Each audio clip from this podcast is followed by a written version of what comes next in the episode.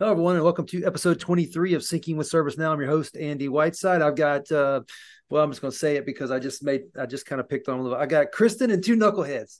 Hey guys, no, so Kristen uh, McDonald's with us. Kristen is hanging out down in Texas, this family stuff where she's handling, taking care of business and working at the same time. Kristen, how are you?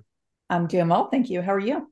I'm doing good. So Kristen's uh, multitasking and uh, prepared for today, and we're going to talk through some some ServiceNow innovation trends with her, and then we're going to have uh, Fred and Derek, Fred Reynolds, who runs our Modern Apps practice. Fred, how's it going? Wonderful. How are you guys doing today? Good. I just uh, I just alluded to you or gave you the visual of you being the OB-GYN of ServiceNow at XenTegra. How's that make you feel?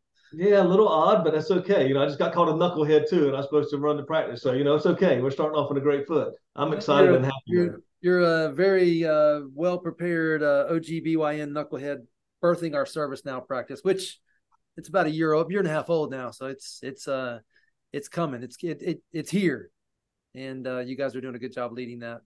I feel like we're having lots of babies. I'll just say it like that if we're going to keep with your analogy. A lot of babies. I'm going to come back to that in a second. Uh, Derek is with us. Derek is in the middle of birthing our Salesforce, our Salesforce practice, but he's also involved in the Modern Apps practice, which was foundationally started around ServiceNow. Derek, you uh, picking up on any of the ServiceNow stuff? Yeah, I am actually picking up a little bit. I mean, I'm a little dangerous because I got myself a developer instance of ServiceNow, and I'm starting to play around with some stuff. So, nice. pretty interesting. Well, I, I told. Go ahead. Oh, go ahead. I told Fred forever, and I've been telling you that I think you your your legacy, your lineage is actually on integration stuff around ServiceNow. You just happen to go to Salesforce and pick up a passion around that too. So you're you're kind of a a, a dangerous secret weapon. Uh, we're gonna it's gonna be fun to watch. Yeah, I kind of look at it like you know Windows and Mac. I mean, I can use whatever I whatever I have in front of me if it's getting the job done. Yeah. Quite frankly, so these these platforms are extremely impressive uh, that are out there these days. ServiceNow being one of them. So yeah, it's it's, it's really cool stuff. I saw a uh, college quarterback scramble. He right-handed college quarterback scramble to his left over the weekend and and throw a spiral with his left hand. Uh, that's kind of like you for a touchdown. There you go. All right, so I'm going to do what I call the XenTegra commercial real quick. So if you're listening to this podcast and you are a ServiceNow customer and you do not feel like you're getting the value out of the partner you're currently working with and ServiceNow potentially, but the partner you're working with, reach out to us, Andy Whiteside, Fred Reynolds, Derek Cassese, Kristen McDonald. Reach out to us on LinkedIn, shoot us a message. That's why we're here. That's why we do this proactively. You don't sit around and wait for you to have a need. We kind of help identify needs that are out there, trends we're going to talk about today. We try to be proactive. We try to be a real value added reseller, integrator, managed service provider, you name it. Uh, and so that's the commercial. So off we go with doing that. So Kristen, uh, the uh, blog you brought today was from September 12th of this year uh, by a guy named Rob Palmer. So give Rob his credit. Uh, we don't want to be like Chat GPT and just not give credit. So we give everybody credit. Uh, and the title of it is Six Innovation Trends and What They Mean for Your Business. Mm-hmm. I assume these are going to be ServiceNow related, but who knows? We'll find out. So, Kristen, why did you pick using what's in the opening paragraphs? Why did you pick this blog? So I think every business is looking to expand their innovation at this moment in time. You know, we've got lots of change happening in the technology world and, and change is happening at a pace that we've never seen before. So a lot of companies are are trying to get their hands around it and identify how do I keep up with this pace of change. So this blog uh, speaks to that quite well. Yeah. Um, Fred, your thoughts on pace of change being faster than ever? Kristen said that. I believe she's right. Do you believe that and why? Yeah, I think that not only has the pace of change really increased several years ago, it just hasn't let up. And you would have thought that maybe change was happening and innovation was happening, but we see innovation at the next level seems like every year, right? And, and the AI stuff's the big boom now. But either way, innovation just continues to plow forward. Some companies, some people haven't even caught up to moving off of Excel even onto a platform like ServiceNow. Eh, people still haven't digitized what they have, so they're never catching up in that way. So when I look at it as far as innovation and exponentially growing, I mean it is not just what's happened in the last five years; it just has not slowed down. It seems to be increasing. Do you think that's a true statement? Since the beginning of the industrial age, it's just now so prevalent and happening so fast you can't ignore it. Could be. I believe so. I probably, probably, you know, talking to my dad and going back when he was in his prime of working, you know, 20, 30 years ago, he probably said, thought the same thing. Things are moving very fast and we keep innovating. Maybe, but these days, I'm telling you, the technology is there for us to to develop quicker, faster, uh, less people. So I think we see more of it. And and I'm going to bring that same question to Derek, but I'm going to chime in this first. And if you think about what the promise of AI is, it hadn't even got started yet. That's true. So, Derek, do you see this happening? You see, you, have been on the customer side, uh, various uh, uh, vendor side. Now you're on the integrator side. You do you see that in not only your work world but your personal world? How fast things are changing? Yeah, I mean that's the what that's the the the main constant that we have is change in in what we do, which is kind of why I love what, what, you know being a part of this whole thing is because what I did ten years ago is totally different from what I'm going to do the next ten years. Yeah. But I also what I also see is kind of interesting in that for customers and businesses to stay relevant. You've got to innovate. You've got to be you, you know you've got to continue to try to be first. And in order to, to get talent you've got to continue to innovate because you've got to entice those new uh, talent pool coming out of college and whatnot that they want to go work for you. So it's just it's it's like twofold threefold fourfold. It just keeps continuing. Yeah yeah, and I'm excited for you now on this side of the business because I don't think you've ever been on this side of the business where you actually get to go make it happen for people. So it's gonna be fun for me to watch you do that uh, over the next over the next few years. Uh, I just had this visual. Tell me if this visual makes sense to you guys. It's like one of those uh, like Tour de France bike races where throughout the course of the race, this big packs of people changing first place, second place, and it just it just happens like they just keeps revolving, and then all of a sudden somebody makes a big break for it and takes off, and the whole pack has to chase them down. Um, to me, that's kind of what it feels like, except the the rate of change and the pack shuffling around just keeps getting faster and faster, and everybody keeps going faster than they thought they was even possible. And I think to add on to that, I think where you had a bike race of, of 50 people, now it's 200, now it's 300, right? I think the people in the race are a lot more. For sure.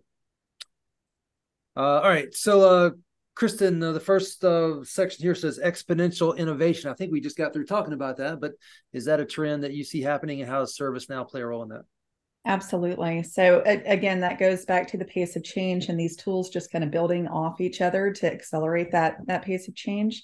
But a tool sets like ServiceNow and even Salesforce help tremendously in dealing with that pace of change because you've got one of my favorite uh, things to share with clients is you know you've got an army of developers behind each of these platforms and they are constantly improving constantly building on the platforms and they're always looking to the next big thing and how to incorporate that and how to incorporate it wisely so that it plays well with the other aspects of the platform. So having a tool set like servicenow like salesforce um, backing up your technology solutions and your services and, and products that you're offering to customers really can help you deal with that piece of change because they're right there with you building along alongside you. Yeah fred your thoughts well, when I when I think about this in the terms of of ServiceNow and exponential innovation, I really think about the platform they built for the their users and their customers, right? I look at it saying if I'm a, a business unit within a company, I've been given the ability with, with, with flow design or a way to automate some of my processes, that's innovation to them. And that's extreme considering the fact that they've done it a certain way for a while. So you take that times multiple people in that business unit or across a company. That's how I think it gets exponential because you can take a platform like this, a technology, and create a way for them to drag and drop a process flow that becomes all of a sudden automated. That's that's big. Um, yeah. That could be a lot of cost reduction, and that could be a lot of time savings. Everything. Yeah, Derek, your thoughts? Yeah, I mean, this is just this is just the way of the world, right? I mean, we've got to keep trying to figure out what the next big thing is, and we we try to if it's not the right thing, we fail. We fail fast. We get to the next thing, and then we continue on. And like like we just said, right? AI is the thing right now. Wasn't too long ago that what was it, blockchain, yeah. or NFTs, or right. something else, and so it's it's exciting, right? I think we're it's exciting because with the whole GPT, um, you know, stuff that's come out it's really kind of flipped this thing on its head. And now there's so many new things coming out um, just from that one piece of technology being uh, basically accessible to everybody. So uh, Rob, who wrote this blog, uh, I don't know that he put these in order of most important, but I'm going to change number two and say it should have been number one, but I'm going to tweak it slightly. Uh, mm. Fred just mentioned, or somebody did platform. So to me, number two trend is people moving to a common platform but also realizing that there's other uh, technologies, like in this case, ServiceNow talking to Salesforce, ServiceNow talking to Citrix Cloud, that are not siloed anymore, like they would have been, like a Citrix on-premises solution, uh, ServiceNow platform, whole bunch of stuff on the platform, plus non-siloed data architectures that can be brought into that platform uh, as it makes sense. So if, if I was going to do these in order of priority, number two, which is called shared data architectures, I would actually put as number one because once you start heading in that trend, all that other stuff can ride along behind it in a nice, comfortable place. Kristen, am I uh, am I talking nonsense? No, you're not not talking nonsense at all. So, yes, absolutely. We see a lot of aggregation and consolidation into some of these larger uh, platform as a service type solutions, like again, ServiceNow and Salesforce. Um, a lot of companies have a huge application footprint and uh, different uh, organizations within their company, different departments within their company may have their own little tool set that they're using, but it doesn't talk to any other tool set. And they really lose the efficiency and the productivity and even the visibility into their processes and, and their metrics when you have those silos. So we do see a very big push into these platforms that can uh, handle a lot of different functions so that you can consolidate and also can integrate well with other platforms. Yep. Brett, I know you've come from an environment where you kind of did this, where you took a platform and then you started integrating with other technologies that couldn't be on that platform, but could be talked to from that platform and vice versa. Uh, your thoughts on shared data architectures? Well, first of all, I want to recognize what you did. I really like what you did, right? Flipping this two to one, it should have been number one if I look at some of the others that are coming behind it, because it truly is the most important thing. You're not going to have that exponential innovation without having a core place to start from. And It is breaking out in silos and getting the data in a centralized place for the ones that become become uh, along after this is even more important. But um, in, in, order to really start to make change in and create automation in a company, sorry, I'm skipping ahead, not, not the automation, but as far as data architecture, you have to get it into the same place to really build off of that. So really, to me, it's building blocks, and this is the start of that. Is where is the data sitting? Can you put it into a centralized place, or at least the impression of a centralized place, even if it is multiple databases, but be able to have access to them. It's extremely important. And Derek, I know you've done a lot of work previous to coming to XenTegra where you were uh, working on a platform that brought in data or worked with other data. Your thoughts on uh, shared data architectures? Yeah, I mean, it's it's really all about the you know the left hand knowing what the right hand is doing, in my opinion. Because you could you could have all your data in a platform, um, but you could still be somewhat siloed in a way if you don't put the appropriate security around it, the appropriate visibility around it to make sure that the appropriate people see what they need at the time they need it. So yeah, this is extremely important when it comes to kind of moving out of the whole world where everybody just carried around all their data on their laptop in Excel. So it was totally siloed to then you get it in the platform, but then you need to make sure it's available to everybody else once it's in the platform. Right.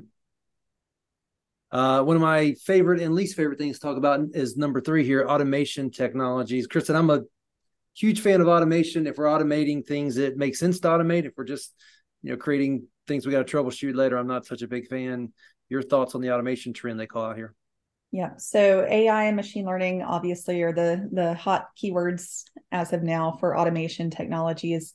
Um, we'll see that particular baby mature over the next few years and and see how that flushes out in terms of usefulness. I, I think we will definitely see quite a bit uh, coming from that space. But even to go just to a simpler place in terms of automation, I, I do just want to hit on the importance of workflows and automated workflows because that is kind of the backbone of everything you're doing. And to be able to automate workflows, coordinate work between individuals, um, kick off tasks and notifications. And and as derek mentioned you know alert the right people at the right time kick off the right body of work at the right time. Just getting to that place is is still a place where a lot of businesses are, are trying to get to at this point in time. So um, even something as simple as an automated workflow can can really take a lot of businesses to the next level.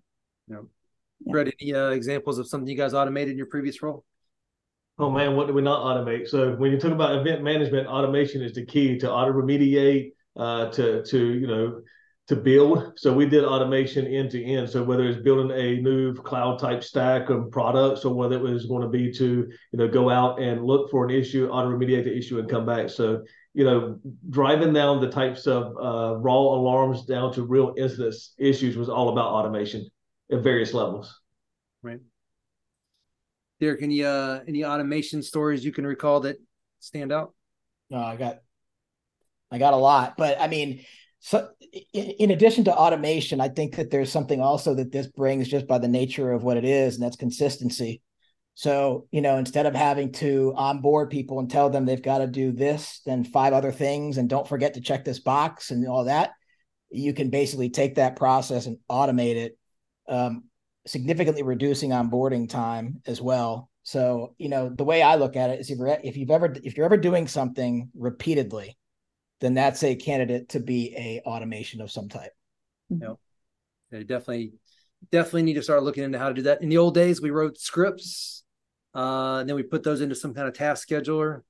Uh, now it, it happens in a much more simple way using something like ServiceNow. Um, you know, going back to going back to automation and number two, right? Once you get all that data somewhere where it's either in that platform or accessible from that platform, you know, things like automation become simpler to do and you're almost um, compelled to do it versus before where you had to go pluck it out of places and then do something with it.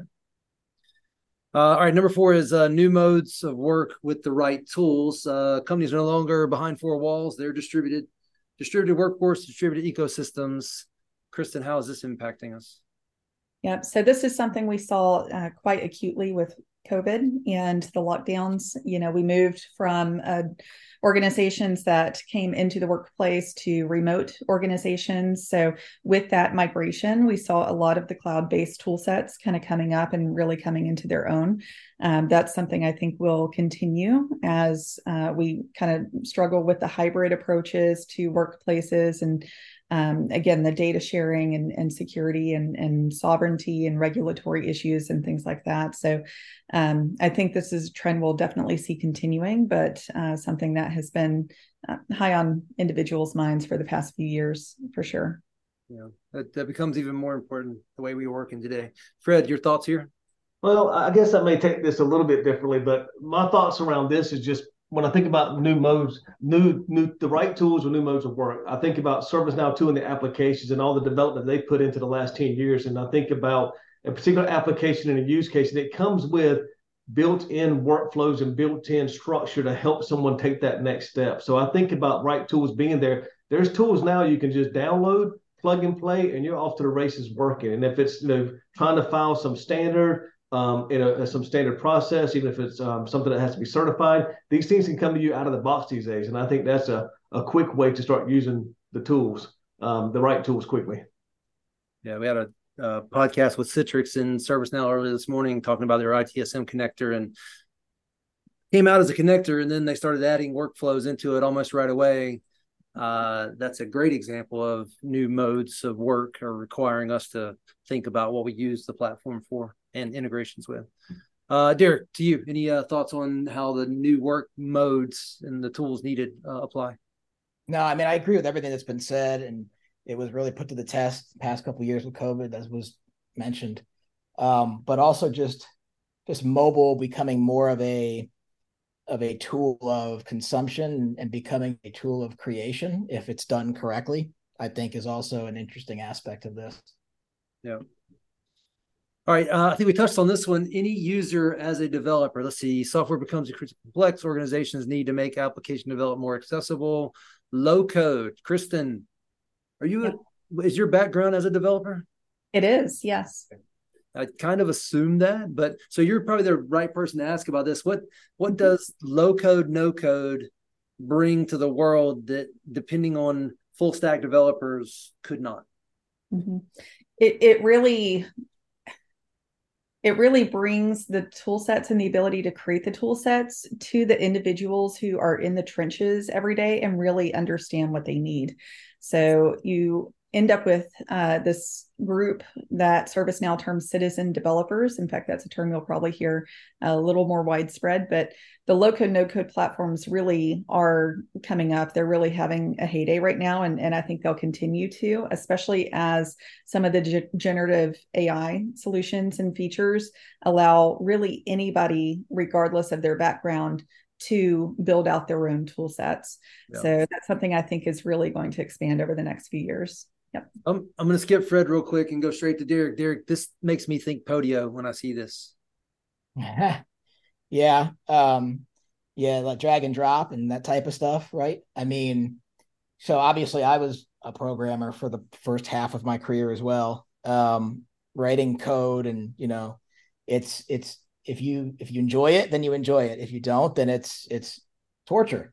And the other issue is you have a very select group of people that can then manage environments if you got a lot of custom code. So this this drive of low code solutions, drag and drop, um, are it's good from a sustainability perspective across the board. It's I see it in Salesforce and you know ServiceNow. All these platforms have to do that. It, I think that's kind of table stakes these days. Yeah.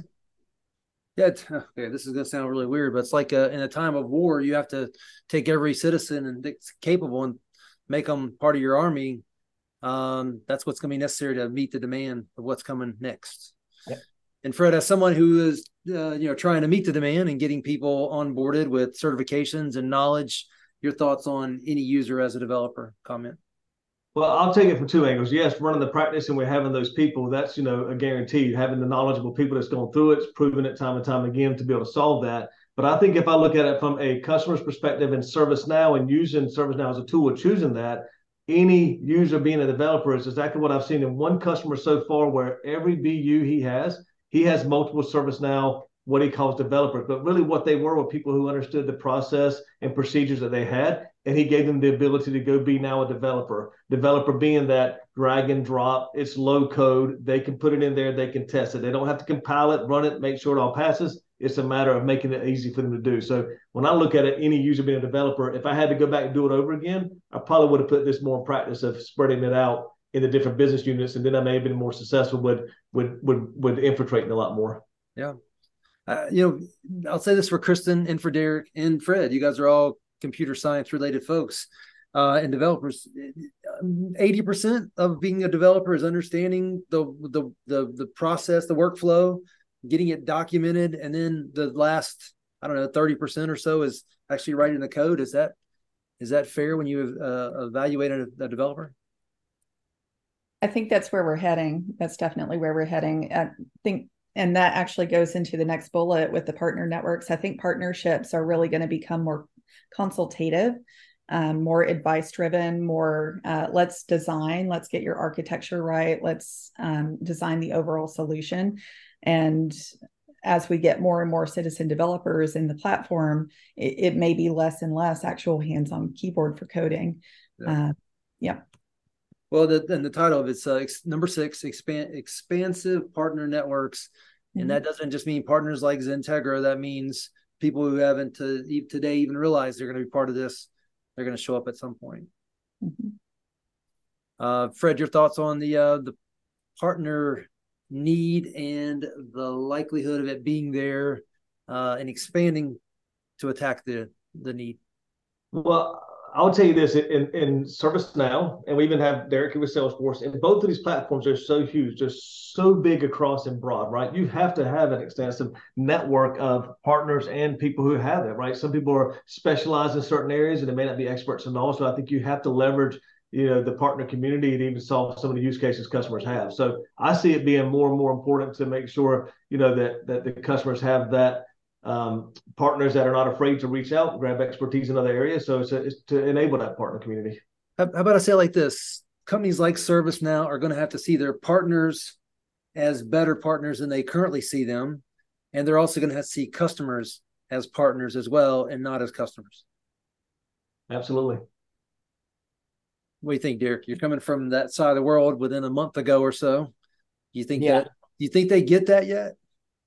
Who's they? Not all of them. Not all of them. well, in this case, ServiceNow and your former example, Salesforce, I I don't feel like some of them at certain levels in the organization realize that partners are going to have to be better partners for you and customers are going to have to be seen as partners as well.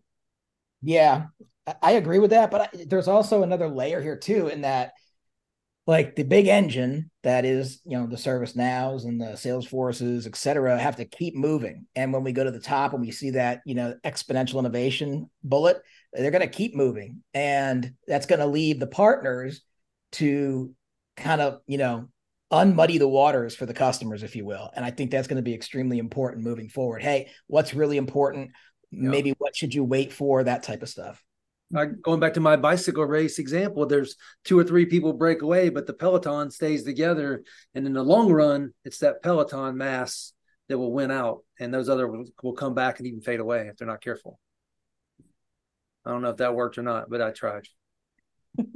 All right. Well, uh, Kristen, thanks for bringing this to us. Uh, there's, like you said, there's a ton of um, blogs on the ServiceNow site that really talk about business value, and it doesn't really get into the you know the ones and zeros that much. Well, that's on purpose because the goal here, technology, and talking about it from our perspective, is making sure we're proving business value, not just uh, you know, not just the tech involved. So, thanks for bringing this one, and uh, uh, we'll look forward to talking to you again next time, and as well as my uh, my friends who I called knuckleheads, which was probably taken the wrong way a while ago. All right, awesome. Thanks, everybody. All right, thank guys. Thank you, and we'll do it again next week. Party. Thank you.